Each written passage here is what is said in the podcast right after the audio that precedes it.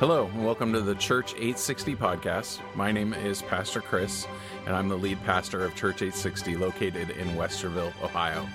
Our podcast will have daily episodes uploaded where we have curated some of the best Bible teaching from across the globe.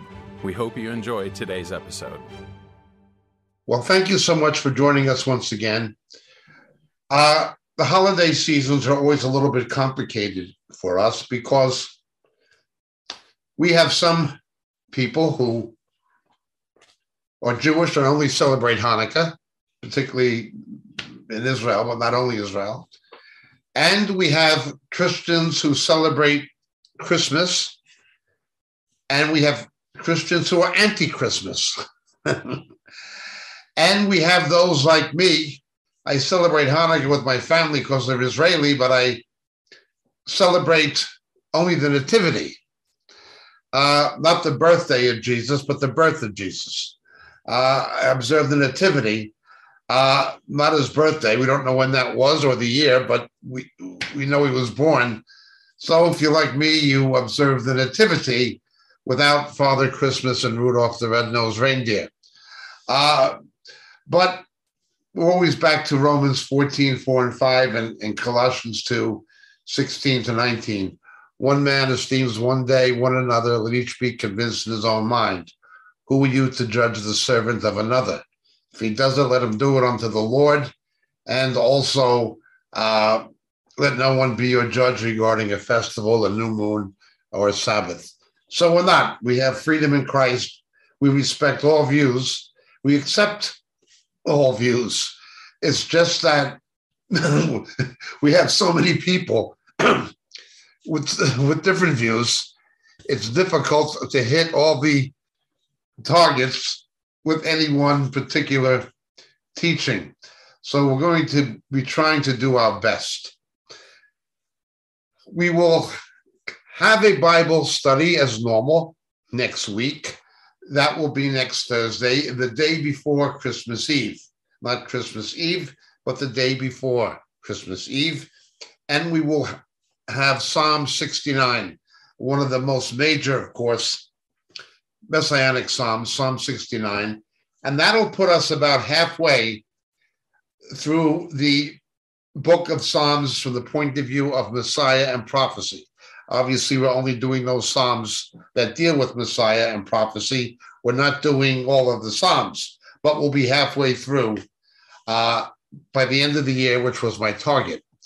It'll have to be decided whether we should continue with the second half of the book of Psalms in the new year or whether we should go to another book. Exodus and Hebrews are two that have been floating around as ideas, but I haven't heard anything from the Lord. And feedback from people, what they think, would also be appreciated, particularly the people who join us regularly on Zoom. These Bible studies belong to the Lord, but they belong to you more than they belong to me. I have my role, but my role is not to be the autocrat. So if people would like to continue in this series in the new year, I'm happy to do that, Lord willing, but I'm also happy to consider something different. We need to make a decision, though, and we'll make some kind of an announcement next week. The Bible study will go forward as usual next week with Psalm 69. Again, a major messianic psalm. This week on Word for the Weekend, we'll be doing the formula citations. The formula citations. That is the nativity of Jesus in the Old Testament, the nativity scriptures about Jesus in the Old Testament that are quoted in the Gospels, in the nativity narratives in the Gospels. So it'll be the nativity in the Old Testament. The theological term is the formula citations. That'll be on Word for the Weekend this Saturday. Now, after that, Word for the Weekend falls on New Year's Eve. We're not going to have anything then. So after next week, our first Bible study, Thursday night Bible study, will resume on the 6th. We'll resume on the 6th of January, which is known in the West as the Day of the Epiphany, But in the Middle East, it's the main day of Christmas. Most Christians in the Middle East celebrate Christmas not on the 25th of December, but on the 6th, some even on the 7th, depending on their church, but on the 6th of December is Christmas in the Middle East. And it's a very mixed bag. You've got Eastern Orthodox, Maronite, Roman Catholics, you've got Protestant, Arabs. It's all quite a mixture. But the 6th of January is the Christmas in the Middle East, but not in the West. It's the Epiphany. So we will be resuming the 6th, our Thursday night Bible studies. Next week, yes, then a week off, then we're back on the 6th. We will not have Word for the Weekend. We'll have it this Saturday. We'll miss the next Saturday because it's New Year's Eve, but then we'll resume it again the following Saturday immediately. So we'll miss one Saturday of Word for the Weekend, and we'll miss one Thursday of the midweek Bible studies, but then everything else will resume as normal. That's just how we're going to handle it. Again, I make no judgments about whether somebody celebrates Christmas or not, or observes, or whatever they do. Some people like to do charity things and do things for missions. I think that's nice, and so forth. But it's according to your own conscience, your own culture, your own choice. It's between you and the Lord. Just do what is done to the Lord. Moriel has no position. Whether or not you celebrate the birthday of Jesus, who knows what his birthday was? But if you want to sing happy birthday to Jesus, go ahead. I don't care.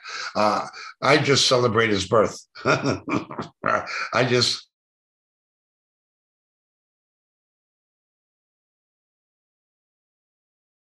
That's it. And things for needy families, whatever. Of course, those things are positive. But the rest is exclusively up to you. And the same with New Year, it's exclusively up to you. But that'll be our schedule. Now, for tonight, let's begin with Psalm 61 as scheduled, 61st Psalm.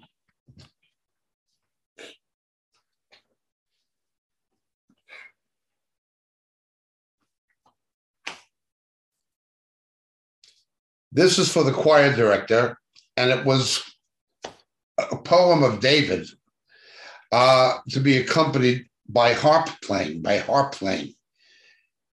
Hear my cry, O God. Give heed to my prayer, or that could be understood supplication, a prayer of desperation.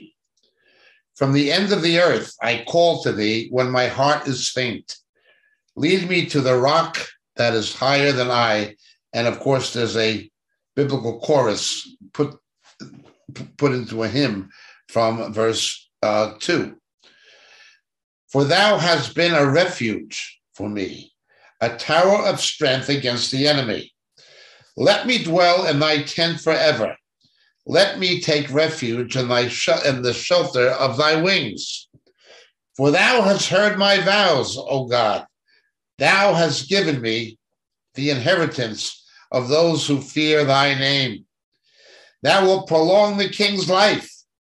His years will be as many generations.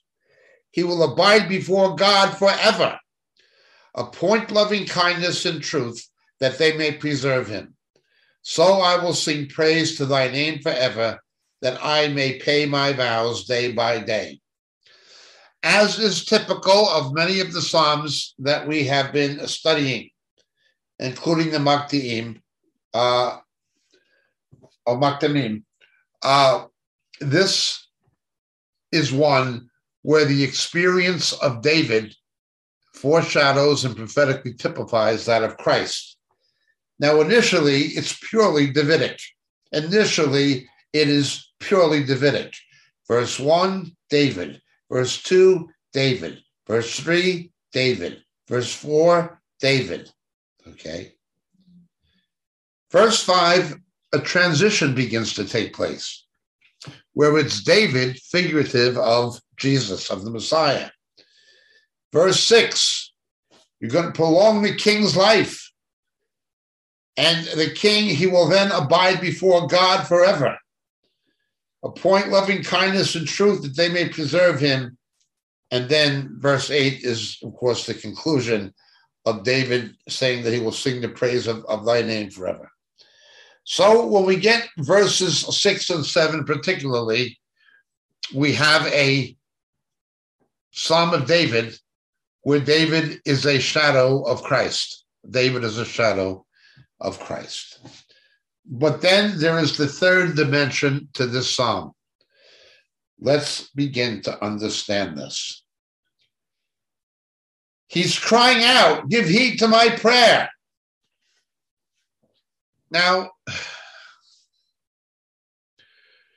when Jesus was on the cross, crying out, the Father did not give heed to his prayer. The Father turned his back on him.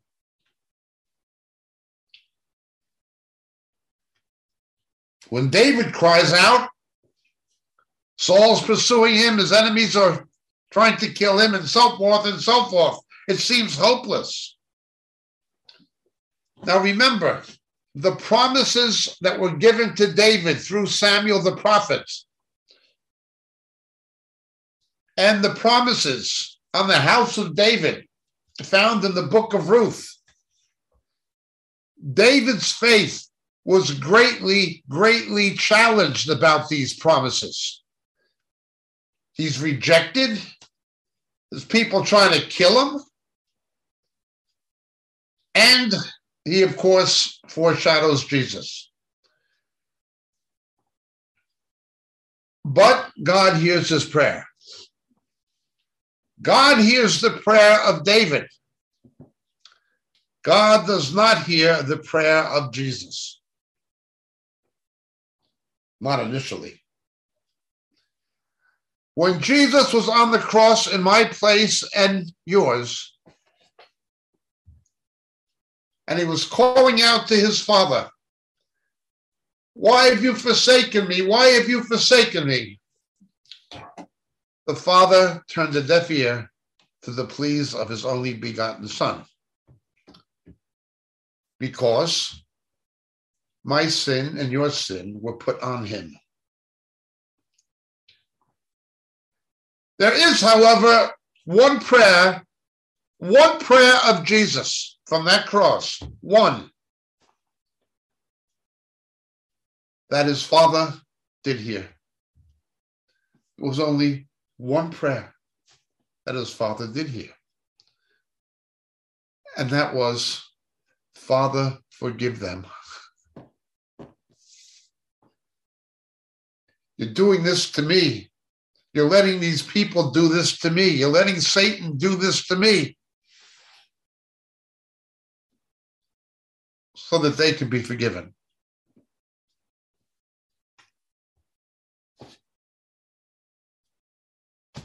David's prayer is heard. Jesus' prayer is not heard. Jesus' prayer that was heard was not a prayer for himself, despite his unspeakably dire circumstances. For David, the Lord was a refuge, a tower of strength against the enemy, being Satan, not just Saul. Let me dwell in thy tent, thy tabernacle forever. Let me take refuge in the shelter of thy wings. But of course, divine protection was removed from Jesus. You've heard my vows, O God. You have given me the inheritance of those who fear thy name. And this would take place at Hebron in 2 Samuel 5. The inheritance of those who feared the Lord. When they proclaimed David as the king and Saul was gone. It continues. You will prolong the king's life. His years will be as many generations. Now it begins to allude and figure to Christ. He will abide before God forever. Notice it is no longer speaking simply about David. It can't be. David can only abide forever before God because of the resurrection. It's talking about Jesus. He abides before God forever. Appoint loving kindness and truth that they may preserve him. Well, it's David. Now we make this hymn, this devotional hymn, and it's a hymn or a chorus that is of praise, but it's also of personal encouragement. It's like a psalm we sing, both individually and corporately, as a source of encouragement. Give heed to my cry, O God. Give heed to my supplication. From the end of the earth I call to thee. When my heart is faint, lead me to the rock that's higher than I. Lead me to that rock that is higher than I am. When life is against us, when the world is against us, when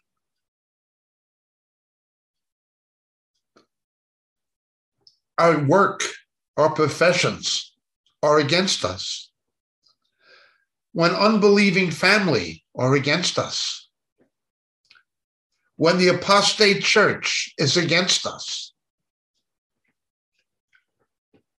lead me to the rock that's higher than I. I remember Alison Dodd, she was a Moriel administrator at one time, and this is going back a number of years. She had been a Moriel administrator for a number of years, but she had been a senior manager, just under executive level, with the same company. For 15 or 16 years, she'd been with this company. She built up a good reputation as a manageress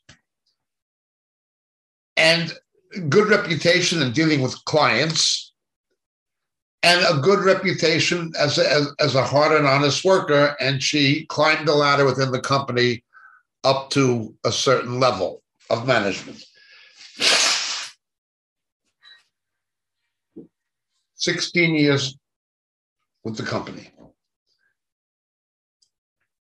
Company liked her, wanted to keep her, maybe even continue to promote her. But she witnessed to a homosexual. She told the homosexual about her faith in Jesus. And very discreetly, she made it clear that she did not agree with that lifestyle because Scripture says it's wrong, but that Jesus can set you free from it. There are other Christians who have been set free from it by the power of Jesus. She didn't do this as a manageress. She didn't do this on company time. She didn't use her position with the company to communicate and share her faith. But she shared her faith with this homosexual.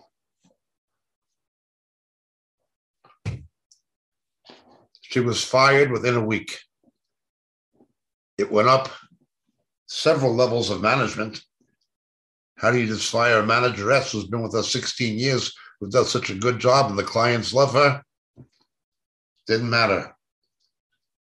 A homosexual who was new to the company and who didn't last with the company, gone in no time, made a complaint, and it became a quote-unquote gay rights issue. And freedom of speech, freedom of religion. Those things were trumped by the gay agenda.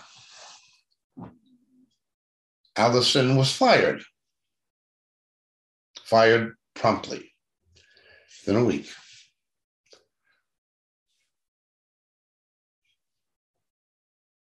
Tough.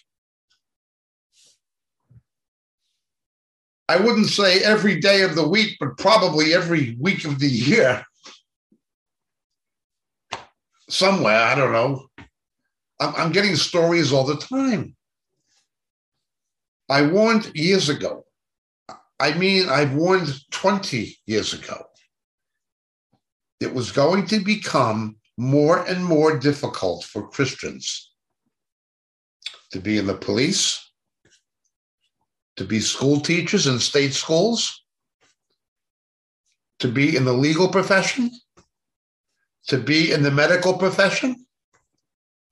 It was going to become more and more difficult. Several weeks ago, I lost a dear friend temporarily, Alan McIntyre. Alan was a fire chief in Liverpool in the fire department. True scouse, but a competent guy. It was interesting to me that Alison's husband, Mervyn, had been a fire chief, and Alan had been a fire chief, and they both did administrative works for Moriel. You'll find that people who have responsible positions in the secular world, when they're consecrated to Christ, they're very, very good at it. They're perfect, because they have the human ability and experience as a fire chief, guy with a serious job, you know. Well, Alan was the same as Alison's husband, Mervyn. They're both with the Lord now. But, and they were both a loss to me personally and to the ministry. But Alan was ordered to march in a quote-unquote gay pride parade in Merseyside, Liverpool. He was ordered to do it by government. Alan said, I can't do this because of my faith. Alan was no longer a fire chief. Alan had to take early retirement. Well, he's gone to his reward a few weeks ago.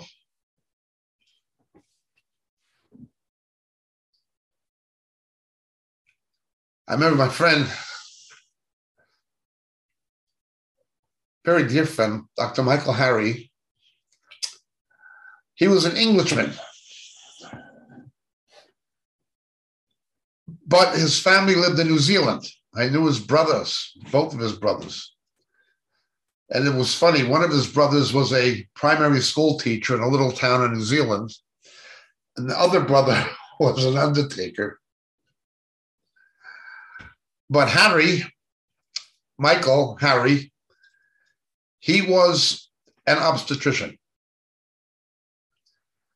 And I used to make the joke when I spoke in the church in the town where they lived, and I obviously renew acquaintances with the family, I said, sooner or later, everybody in this town does business with the Harry family. One gets them coming, one gets them growing, and one gets them going. They had a teacher for little kids. They had an obstetrician, and they had an undertaker. But Michael was called to the ministry as a medical missionary, and he was the senior GYN OB at the Christian Hospital in Nazareth, Israel, for more than 20 years. He loved Israel and the Jewish people, and he saved the lives of many, many babies and women, many. Most of the patients were Arabs, Arab Christians and Druzies But the hospital had a very high reputation among the Jewish Israeli hospitals for the quality of their medical staff and their nursing staff. They had a good reputation. And I knew Christians who worked in the, or Jewish believers who worked in the hospitals and things in Haifa and so forth.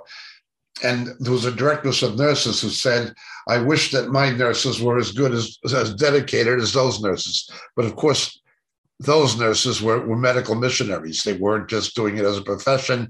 They were doing it unto the Lord as missionaries, which accounts for their dedication. Michael saved a lot of lives. And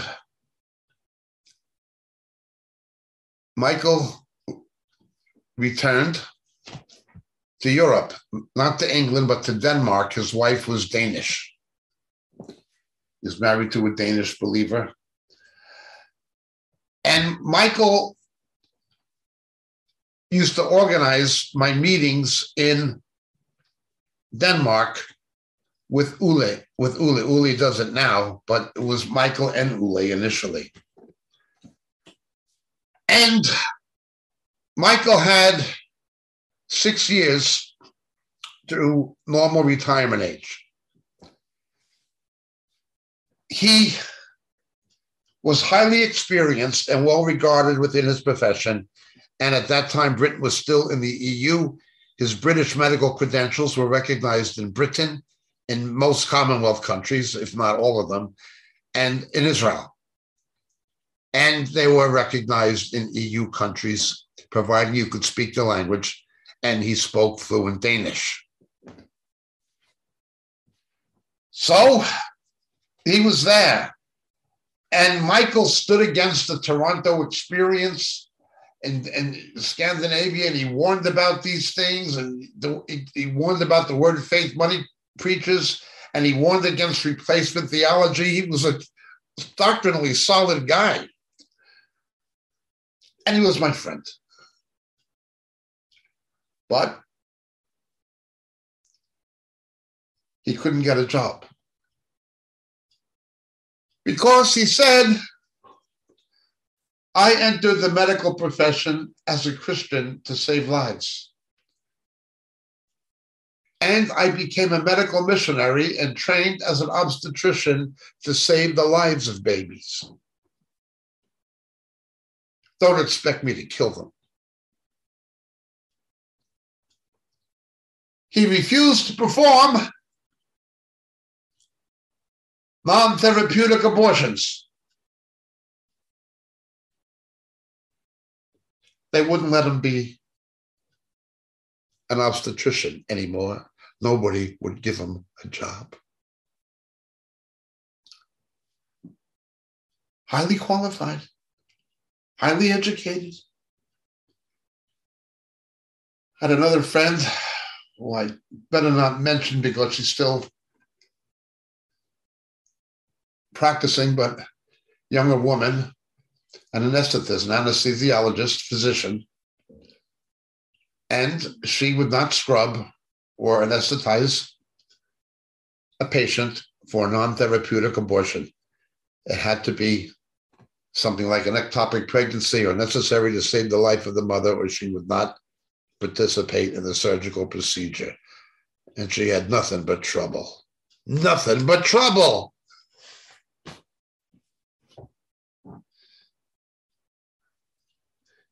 When you talk to the Christian Lawyers Fellowship, same thing.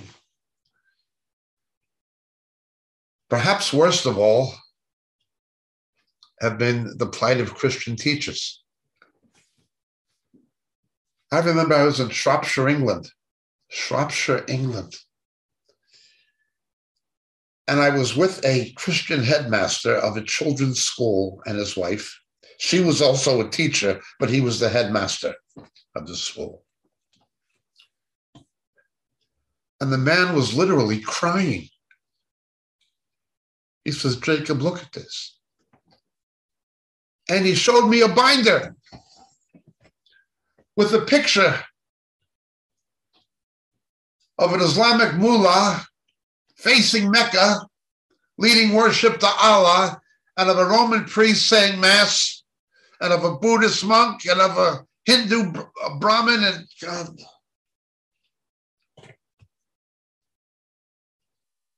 And it was a teacher's manual for religious education and a guide for school assemblies. And it says, this is the kind of imagery you need to emphasize for these children. They were trying to get little kids, I mean, beginning age 6, to be indoctrinated at the taxpayer's expense in schools, to forget about, I am the Lord your God, you'll have no gods before me. They're all co-equally valid. He said, I can't teach this.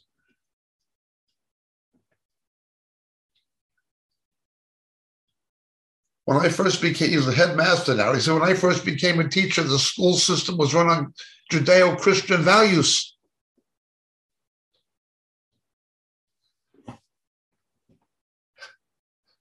From fire chiefs to physicians to teachers, getting worse.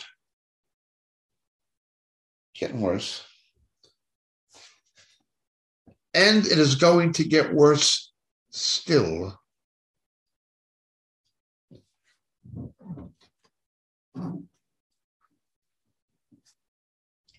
Our hearts will be overwhelmed.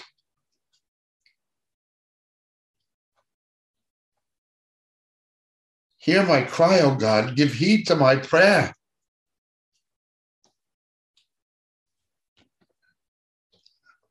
This is without even touching on the potential implications of COVID vaccinations or anything. We'll avoid that.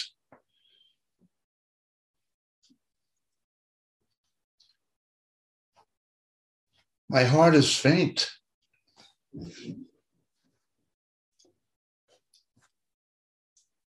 I've been doing cesarean sections for 30 years to save babies. Now they want me to kill them.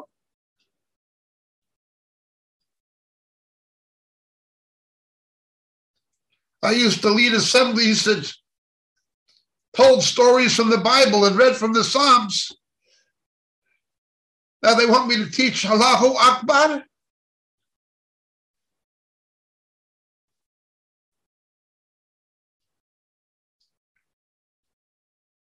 My job was putting out fires and saving lives, not marching in gay pride parades.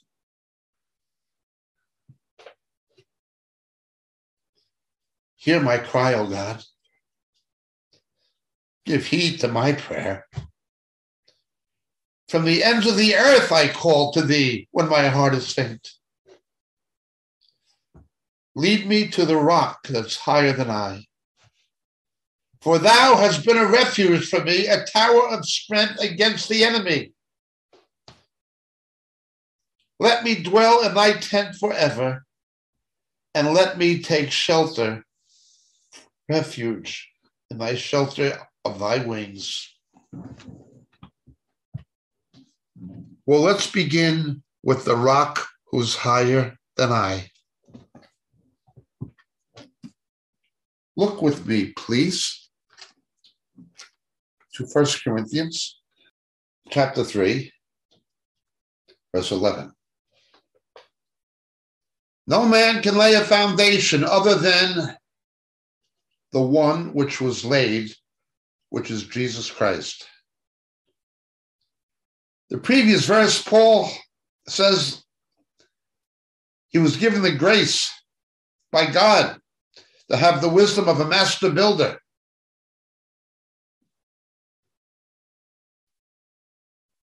He laid a foundation.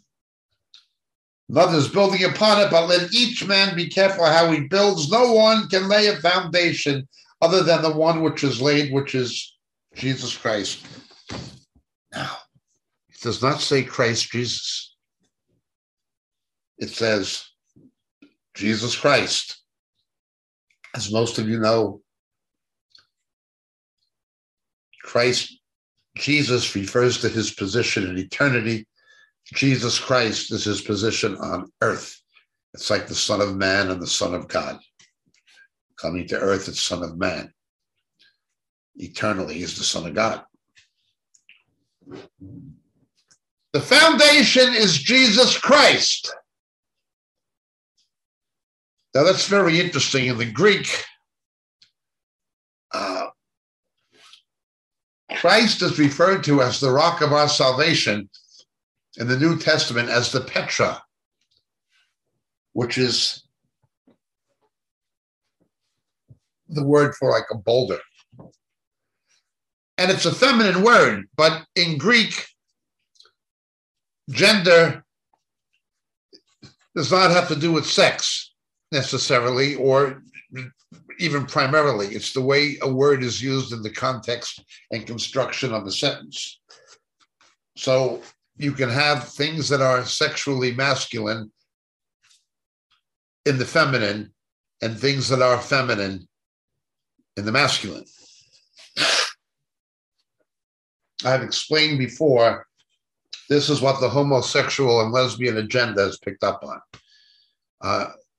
I think most of you know this, but maybe for the sake of the recording, I'll just go through it really quick. Chromosomally, there's only X and Y chromosomes. You're double X or you're XY. Basically, there's a rare phenomenon of super males, but not many. Very few in human history.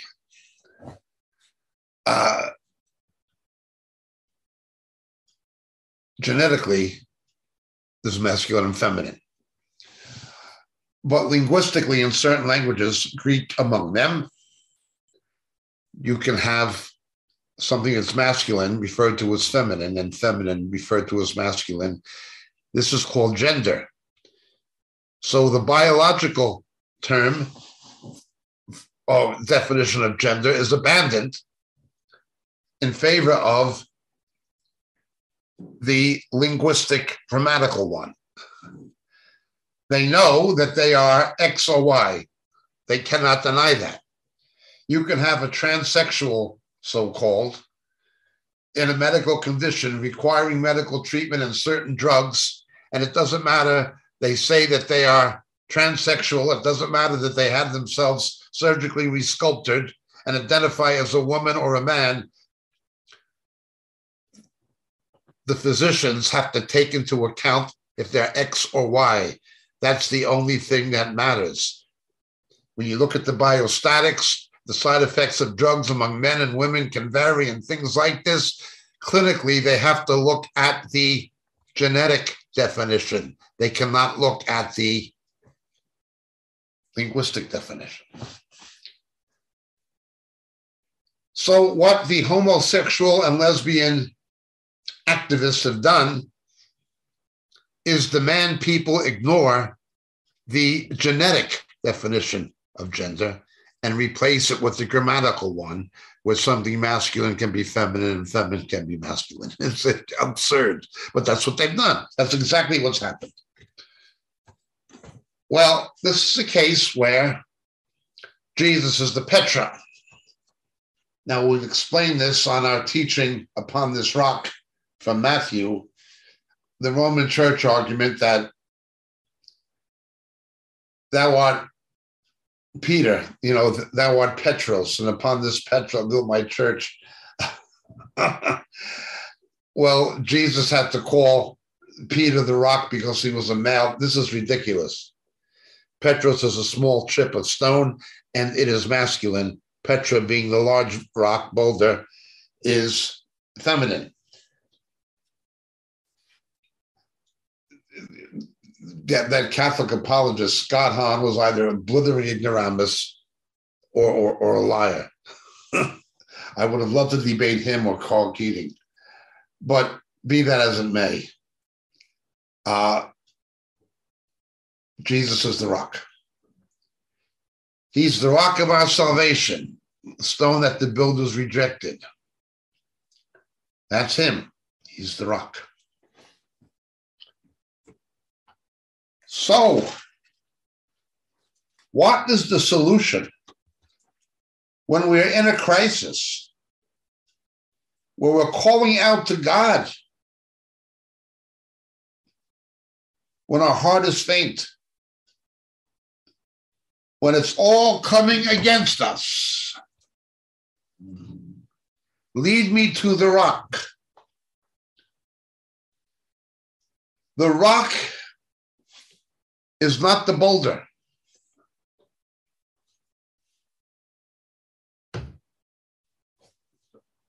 It's the person.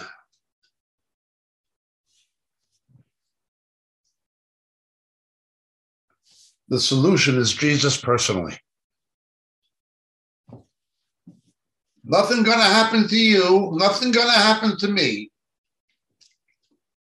if we are in God's will, that Jesus is not going to be with us. Just like that fourth man walking in the oven with Shadrach, Meshach, and Abednego.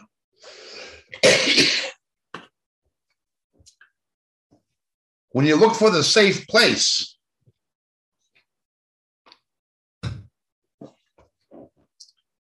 find him.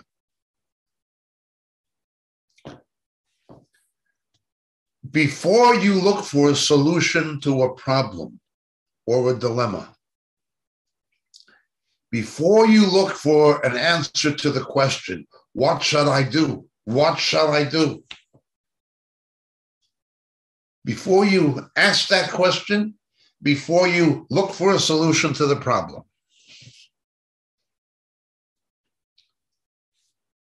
you go to the rock. Go to Jesus personally. Once he shows up, the other questions will be answered automatically.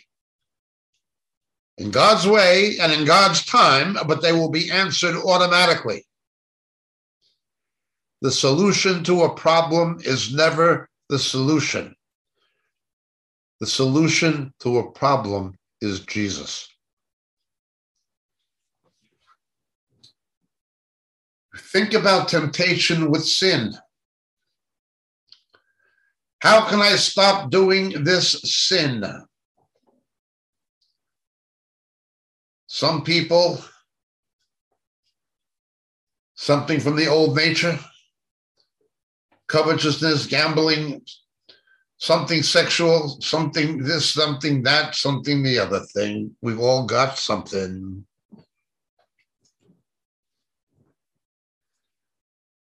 Every time we say yes to sin,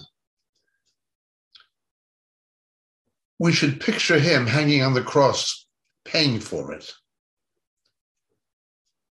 Is that what he died for, so he can keep doing it?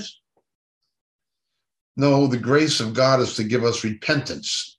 That hyper-grace teaching of Joseph Prince and those people is completely, completely heretical. We've said this before. How does God continue to be hurt? If Jesus died, how does God continue to be hurt by our sin? Well, he's already dead and he rose, so how can we hurt Jesus by sinning? Because when we sin, we grieve his spirit. Somebody is never going to get victory over a sin by trying to get victory over the sin. They're going to get victory over the sin by turning to Jesus.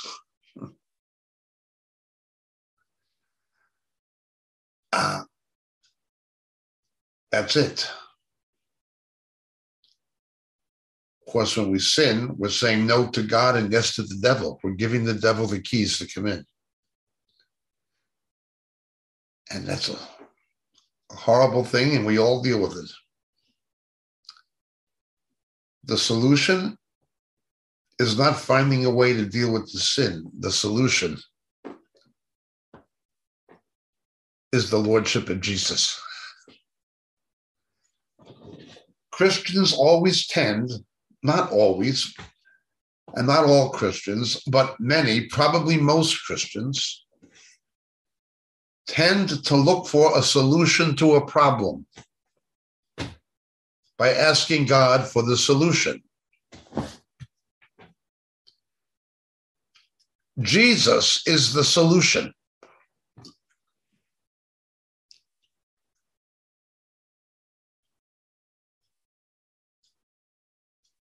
What happens after that is up to him. Commit your way to the Lord, your plans will be established. No, you can't always escape the adverse circumstances of life in this fallen world. You might be in a position you just can't get out of it, humanly speaking, and you try to get out of it. I'm in a situation now. Our ministry is international. I have needs to travel abroad. I've had, normally at Christmas time, I'm with our kids in the Philippines or Africa or something like that. I go to the third world for Christmas with kids. I can't do that because of this. I couldn't do it last year because of this. And now they want you to get vaccinations for this and vax. I can't go to Israel. I can't even go to the States. Everything's a mess. It can rack my brain looking for a solution. I'm looking in the wrong place. I've got to go to the rock. Jesus, you know this mess. You show me. Show me what I should do and what I should not do. But then it continues.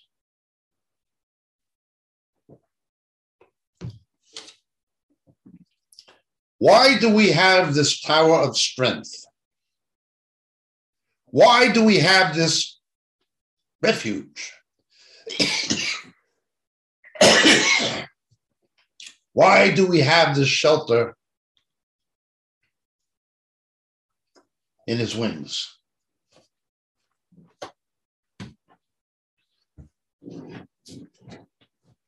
Why can we be sure, however he wishes to do it, one way or another, how can we be sure in a time of crisis and adversity, the Lord will hear our prayer? How can we be sure in times of crisis and adversity?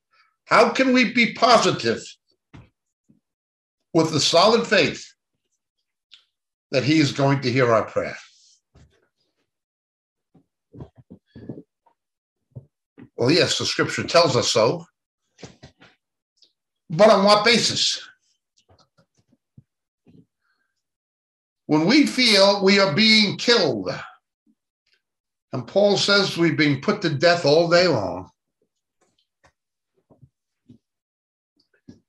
life in this fallen world is killing us. You know, I mean, I've been opposed by Orthodox Jewish rabbis. I'm not blowing my own trumpet or anything, but on the front page of the Jewish Telegraph in England, the newspaper, I read things about me that I didn't even know about myself. I knew I wasn't the nicest guy in the world, but I didn't know I was half that wicked. You wouldn't believe the things they said about, they called me a missionary extraordinaire, and they put all this whole rap sheet about me.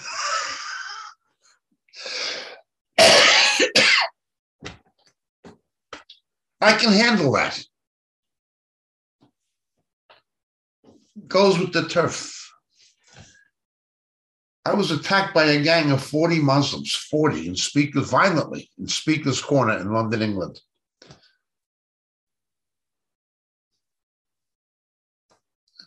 goes with the turf. I remember we were preaching the gospel in Israel, and Orthodox Jews began throwing bricks at us. Getting hit with nobody likes that stuff, but I can handle it.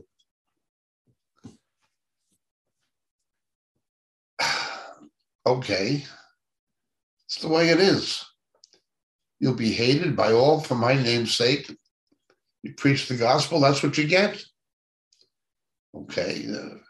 I'm not complaining. There's Christians in prison for their faith, and Islamic and Muslim countries, communist countries that have it worse than I ever did.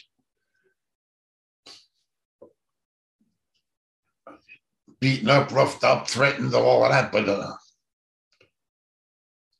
these people have been martyred. I knew people who, I knew Richard Wurmbrand. I knew him. I knew people who'd been tortured.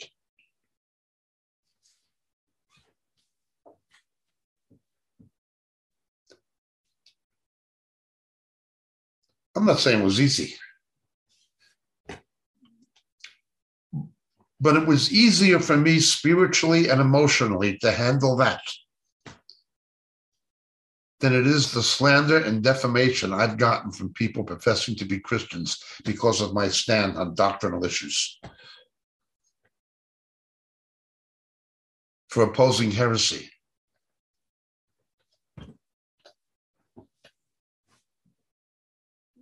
False brethren.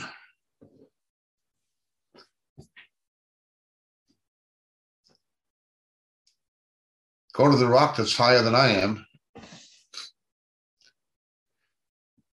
It's quite a thing. But I have no right to complain. It says in Job, it pretty much says the same thing in Lamentations and Ecclesiastes. Because of our sin, nobody has a right to complain about anything. We're so contaminated and wicked before a holy and perfect God, no matter what happens to us, no matter how terrible it is, we have no right to whinge or complain. Now, the scriptures allow for the complaints. Koli et Adonai, call out to the Lord. Ezak, Ezak, Koli Adonai, Ezak, Ezak, Koli Adonai, Etchanan, Etchanan, Koli Adonai, Etchanan. Eshpoch, Eshpoch, Eshpoch lefanad sichi. I will pour out my complaint or my conversation before him. The scriptures take this into account that we're human and we do these things. But that's it.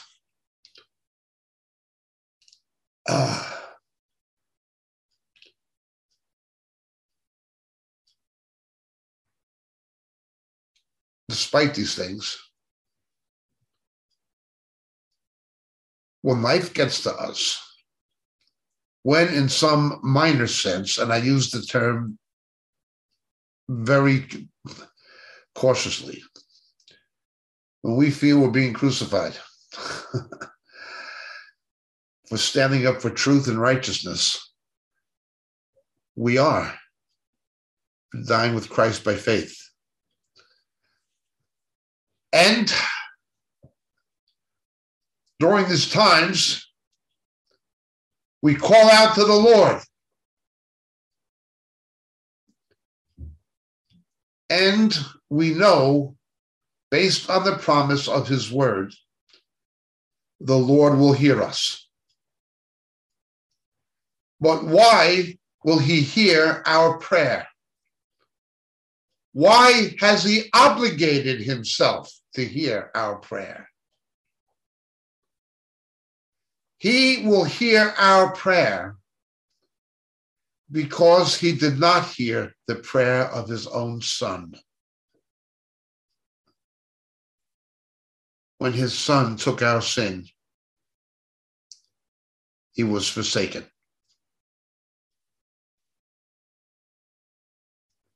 We should have been forsaken. We should have been rejected. but because he was, we won't be. Now, we talk about the goodness of God and his love and his mercy, and he'll encourage us and he'll help us. And all of those things are obviously very true. Certainly they're true. Praise God, they're true. Of course they're true.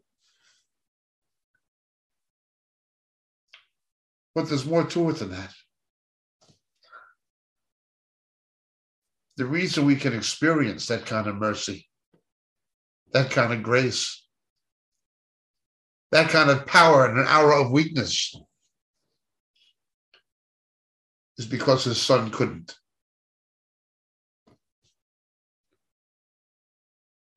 Actually, he wouldn't. The Father would have sent him the 3 legions of angels, as we've said.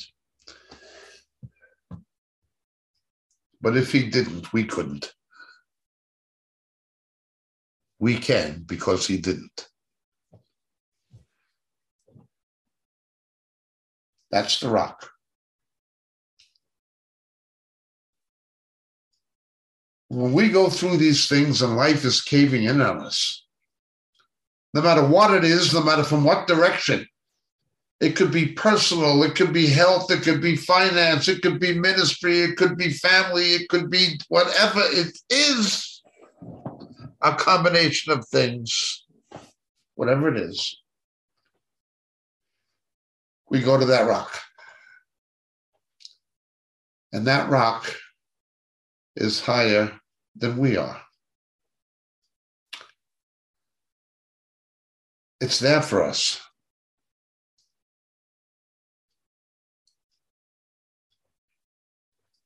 Free of charge? No, not free of charge. Somebody paid the price.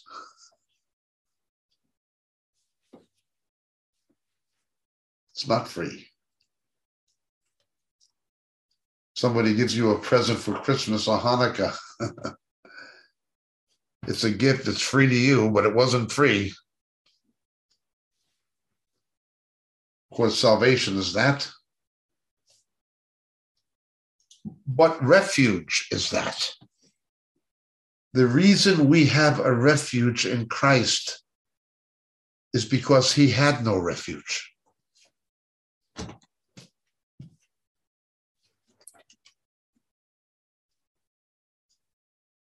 Hear my cry, give heed to my prayer.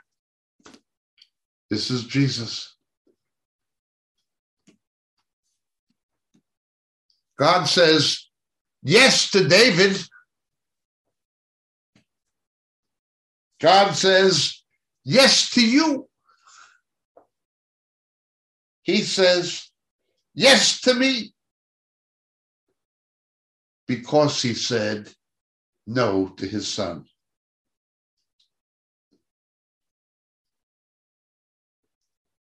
Lead me to that rock that's higher than I. For thou hast been a refuge to me, a tower of strength against the enemy. Satan thought he had the victory on the cross. But of course, we know it was a gambit. It continues. Thou wilt prolong the king's life. He'll abide before God forever.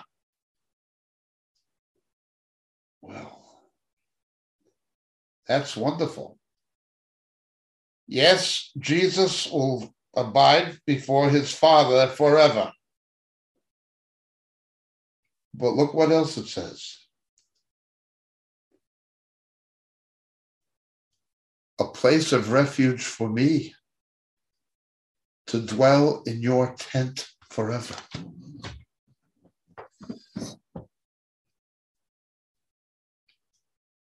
We share in his eternal status.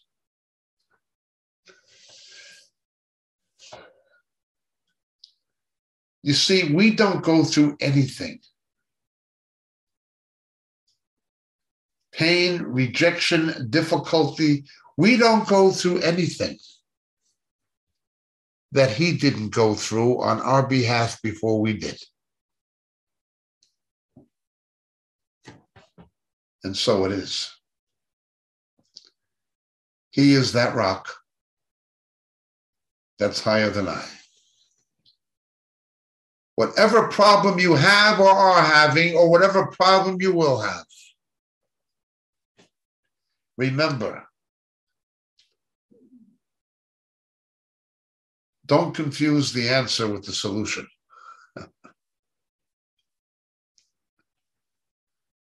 Commit your way to the Lord, your plans will be established.